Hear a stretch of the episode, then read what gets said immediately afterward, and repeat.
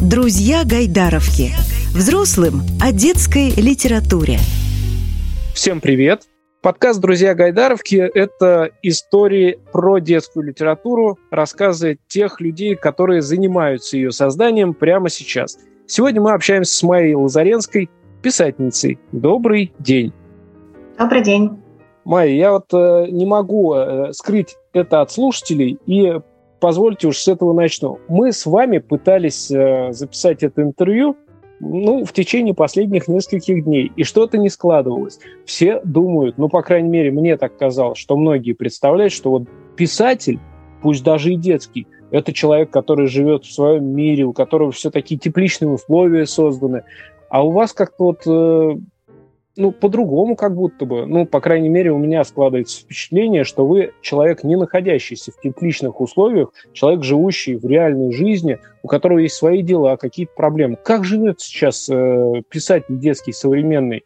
Но он правда вынужден э, заниматься какими-то еще делами, что-то придумывать, постоянно решать какие-то вопросы, проблемами каким-то заниматься? Или только творчеству может себя посвятить? Ой, нет, сразу могу сказать, что тепличных условий у меня нет сто процентов. Условия у меня довольно жесткие, а, поскольку ну, наверное, большая часть детских писателей сейчас э, работает и имеет все-таки какой-то источник дохода не книжный. У меня есть основная работа, которая занимает достаточно большое количество времени, а, семья и мини-зоопарк, который тоже, а, могу признаться честно, занимает достаточно серьезное количество времени. Все-таки книги и литература по внутреннему ощущению, наверное, сейчас а, на одном из первых мест. И все-таки я стараюсь, конечно, создавать какую-то атмосферу и, ну, чтобы, чтобы можно было действительно заниматься творчеством спокойно, с радостью, с удовольствием,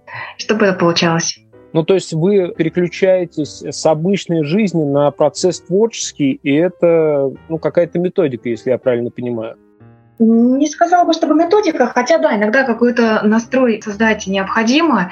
Для этого у меня есть лес, для этого у меня есть музыка, для этого мне нужна тишина иногда хотя бы. Поэтому есть определенные часы, когда я закрываюсь в каком-то помещении и говорю, что сейчас меня лучше не трогать, потому что я буду заниматься тем, что я буду писать книжку. Семья это уважает. А, то есть все-таки слушаются, да, и оставляют да, конечно. на некоторое время. Да, я вот, да, я, я, я вот тоже, да, когда пошел сейчас интервью с вами писать, я попросил семью, говорю, секундочку, давайте сейчас оставим меня в покое, сохраним тишину, я пошел писать интервью. А для того, чтобы настроение было хорошее, я попытался взвеситься, вроде получилось, настроение поправил. Но э, мне кажется, что записать интервью, это немножко другое. А вот на сочинительство надо и правда настроиться. Вы сказали про то, что лес помогает. Помогает ну, я так понимаю, вот этот вот домашний зоопарк. Что вообще в начале в самом было? Вы же, я так понимаю, писать начали не вчера, и лес э, не причина тому. Что с вами случилось, когда вы начали сочинять еще в детстве? Я думаю, что как и большая часть, наверное, людей, которые начинают писать вслух стихов, я э, классе четвертом-пятом писала стихи, которые никому не показывала, которые не считала никогда серьезными. Иногда это были стихи про жизнь, иногда это были немножко, наверное, даже хулиганские стихи, которые мы писали с подружками в классе. Позже я писала рассказы, которые, как мне казалось, взрослые, серьезные. Хотя, перечитывая их сейчас, а, я понимаю, что взрослыми назвать их можно было с очень большой натяжкой. Когда появился уже свой ребенок, тогда я попыталась первый раз написать сказки.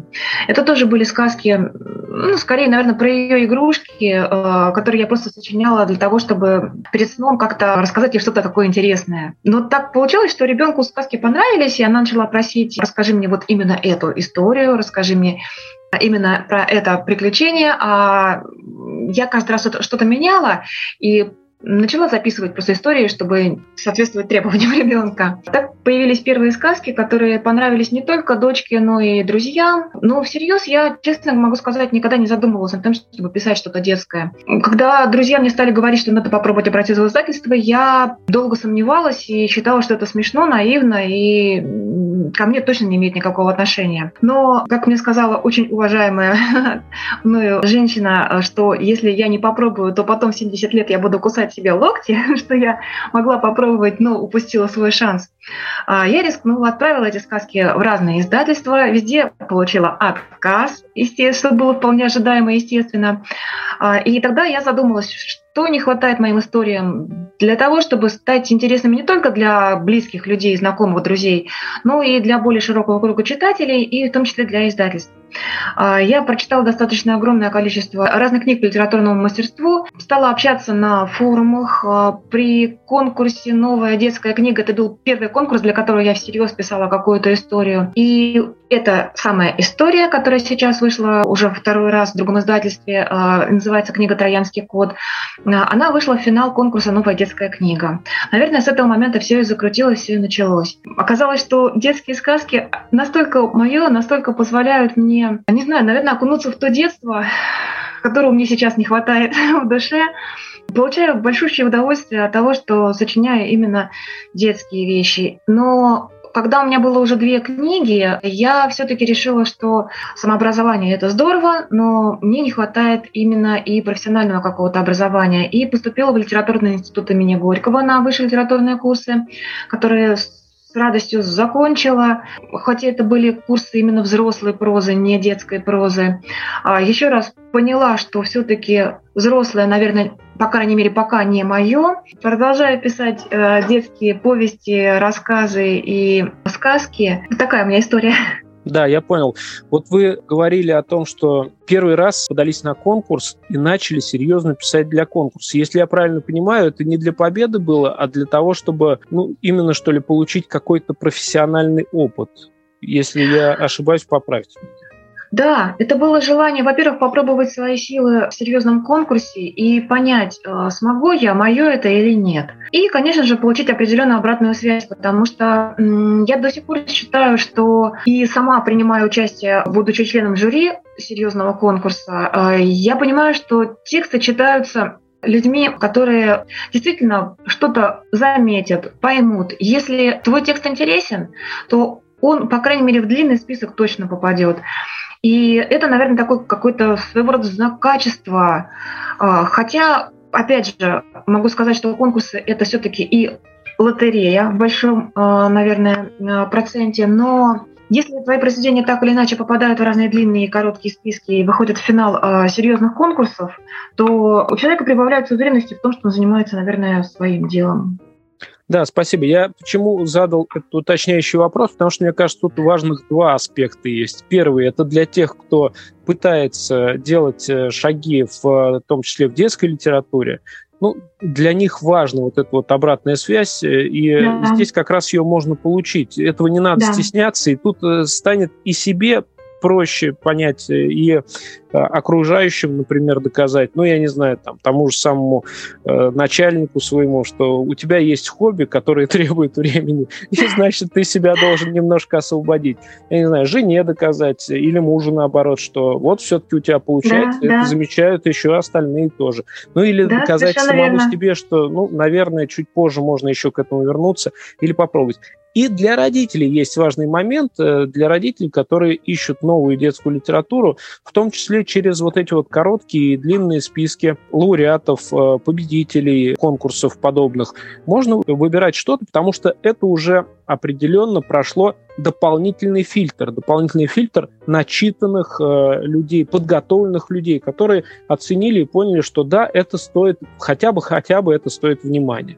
Вот на это можно посмотреть более пристально. Это для родителей в том числе.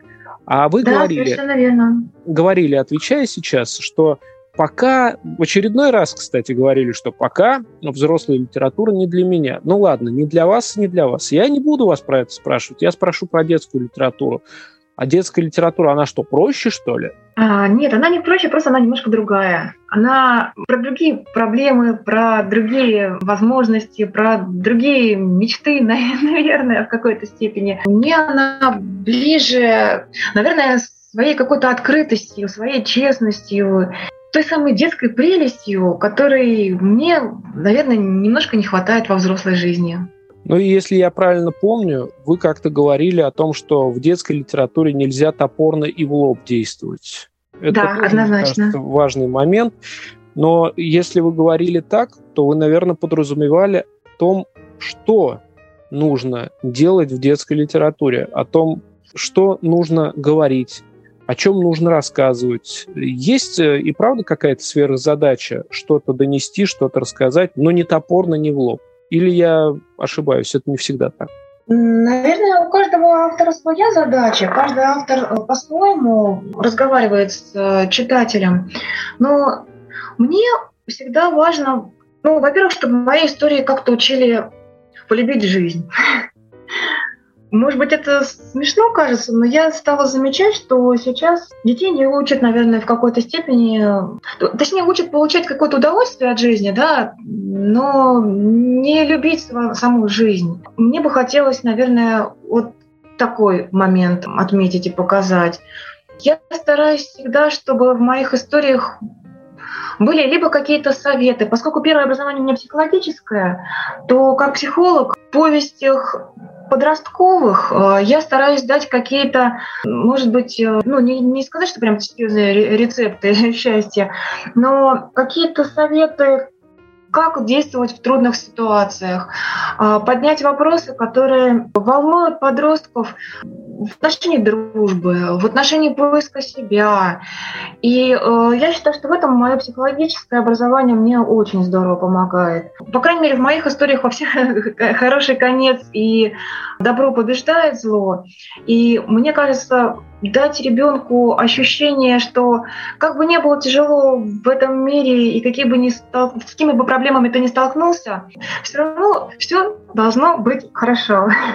Вот мне кажется, что вот эта задача, наверное, вот передо мной, ну, как перед автором стоит точно. Да, я понял. Вот э, вы про психологическое свое образование рассказали, предупредив один из следующих моих вопросов. Ну ладно, тогда к этому чуть позже обязательно вернемся. Это хорошо, что вы сами признались в этом.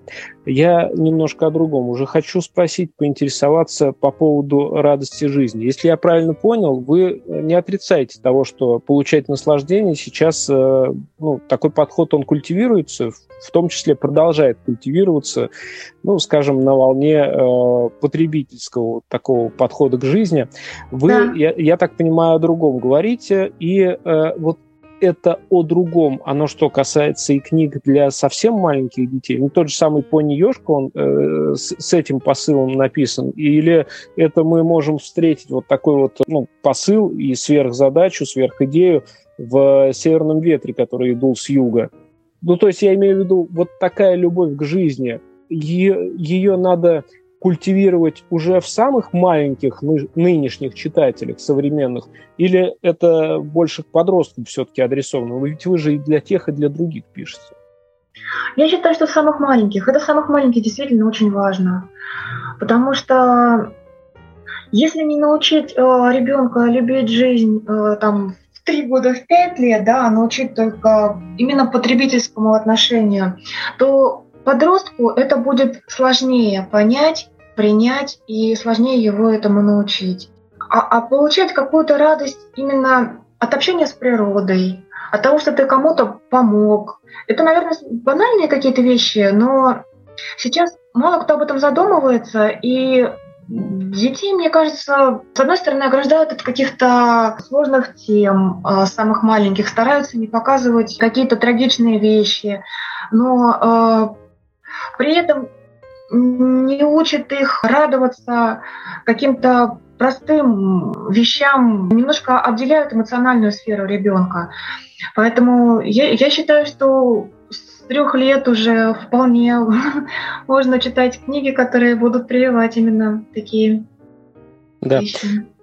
Ясно. Полноценный ответ, спасибо. А вот по поводу психолога теперь задам вопрос. Ваше образование психологическое. Я не буду приставать к вам, почему вы пошли на психолога учиться, а не, не отправились сразу учиться на писателя это уже сейчас не так важно. Вы, можно сказать, ответили на это все чуть раньше. Если кто-то запутался, переслушайте, мне кажется, там все понятно. Я хочу спросить, помогает ли вообще, вот вы говорите, я психолог, и мне кажется, что вот, а помогает психологическое образование писать? То есть вот мне кажется, иногда вот в жизни, например, психологическое образование психологу в жизни, когда он находится, оно скорее мешает. А писателю, наличие психологического образования может помочь и помогает ли лично вам? Да, я могу сказать, что мне помогает точно. А, не могу сказать, что оно мешает мне в жизни, поскольку непосредственно практикующим психологом я, наверное, работала не так долго. Поэтому не могу сказать, что оно оказало на меня очень большое влияние. Но э, моменты, которые мы проходили и по подростковой психологии, и разные курсы, которые у нас были, в том числе и интересные курсы по практической психологии, они здорово помогают и простроить характер персонажей, и дать какой-то путь решения проблем, э, который, не имея психологического образования, может быть, я бы не продумала. Так что я считаю, что да, помогает. Угу.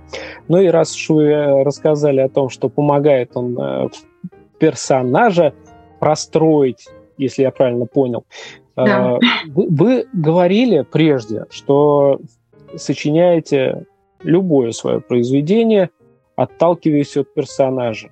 Методика, в общем-то, мне кажется, имеющая право на жизнь, интересная. А у вас ничего не поменялось в этом подходе? И если нет, то почему до сих пор вы делаете именно так? На самом деле, наверное, сейчас по-разному уже получается. А, вот произведение «Когда оттаивают мамонты», а, оно не от персонажа было, оно было от истории Э, которая произошла на моих глазах. Это история именно, с одной стороны, история крушения дружбы, которая была очень ценна и важна. И я смотрела, насколько это больно вот в 13-14 лет, когда с самого детства длящаяся дружба вдруг в один день рушится. Также в основе этой истории лежат мои воспоминания про детский дом, который мне очень хотелось рассказать и донести. А, детский дом, в котором я сама была волонтером. Вот конкретно эта история, она действительно совершенно не от персонажей шла. Поэтому по-разному бывает. Тут самое важное то, что, наверное, затронет душу и то, о чем захочется поговорить с читателями. Вот посыл должен быть именно такой. Хорошо, спасибо. Май, ну и, наверное, напоследок я хотел все-таки вас попросить. Это непростой и, с одной стороны, дурацкий вопрос, с другой стороны, он непростой, но мне кажется, он сейчас э, был бы на пользу тем родителям, тем бабушкам, дедушкам, которые слушают этот подкаст и, может быть, еще не знакомы со всеми вашими произведениями или просто не знакомы с вами как с автором. Есть э, какие-то книги, которые вы хотели бы посоветовать прямо сейчас почитать э, ребятам помладше, подросткам, вот именно ваши, которые, может быть, не ваши любимые, я не хочу так формулировать, но все-таки которые вот прямо сейчас вы посоветовали бы почитать, с которых, может быть, начать знакомство с э, Майей Лазаренской как с автором. Если пройтись немножко прямо по возрастам, то для младших детей наверное, с трех лет. Вот «Пони Ёшка» и только-только буквально вышла книжка «Доктор Скрипка» в издательстве «Нигма». Они мне, э, несмотря на то, что книги, может быть, не совсем такие серьезные, э, они мне действительно нравятся, и мне кажется, что это как раз история о том, как научиться мечтать и как верить в то, что мечты э, сбываются. Для малышей именно эти книжки могла бы рекомендовать. Для школьников, если школьники увлекаются детективами, и я знаю, что для некоторых э, этот жанр может быть кажется несерьезным, но именно в школьном возрасте ребятам нравятся разные загадки, э, приключения, шпионы, то э, у меня целых четыре детектива. Это и серия про месье Трюфо, это «Дело о белом кенгуру», «Дело о музейном слоне», и а, сыскное бюро Брюм, а, и тот же самый Троянский код, который сейчас вот снова был переиздан. А для тех, кто постарше, наверное, вот «Северный ветер дул с юга», мне она кажется для подростков книгой важной, и вопросы там про то, как не стать самому, самому агрессором, как справиться с ситуацией буллинга в школе. Мне кажется, это до сих пор актуально и важно подросткам. И когда оттаивают мамонты, поскольку ну, для меня это гордость, что книжка вошла в каталог 100 лучших книг Гайдаровки, и там тоже много важных и интересных вопросов для подростков. Вот эти книги, наверное, я стала бы рекомендовать. Спасибо. Те, кто успел записать, молодцы. Те, кто не успел, но э, заинтересовался, в любой момент можно переслушать. Это подкаст на любой удобной платформе. Пожалуйста, всегда к вашим услугам. Э, Майя Лазаренская сегодня была очередным гостем очередного эпизода подкаста «Друзья Гайдаровки». Спасибо, Майя. А я вам желаю, чтобы ваше увлечение, которое является, ну, как вы сказали, основным в жизни сейчас, я имею в виду написание книг, сочинение новых историй, всегда имело возможность найти место в вашей жизни, и чтобы все ваши домашние окружения давали вам эту возможность, а лес и все остальные вещи, которые вас вдохновляют, э, не теряли этой суперспособности. Спасибо, Майя. Спасибо вам огромное. Друзья Гайдаровки.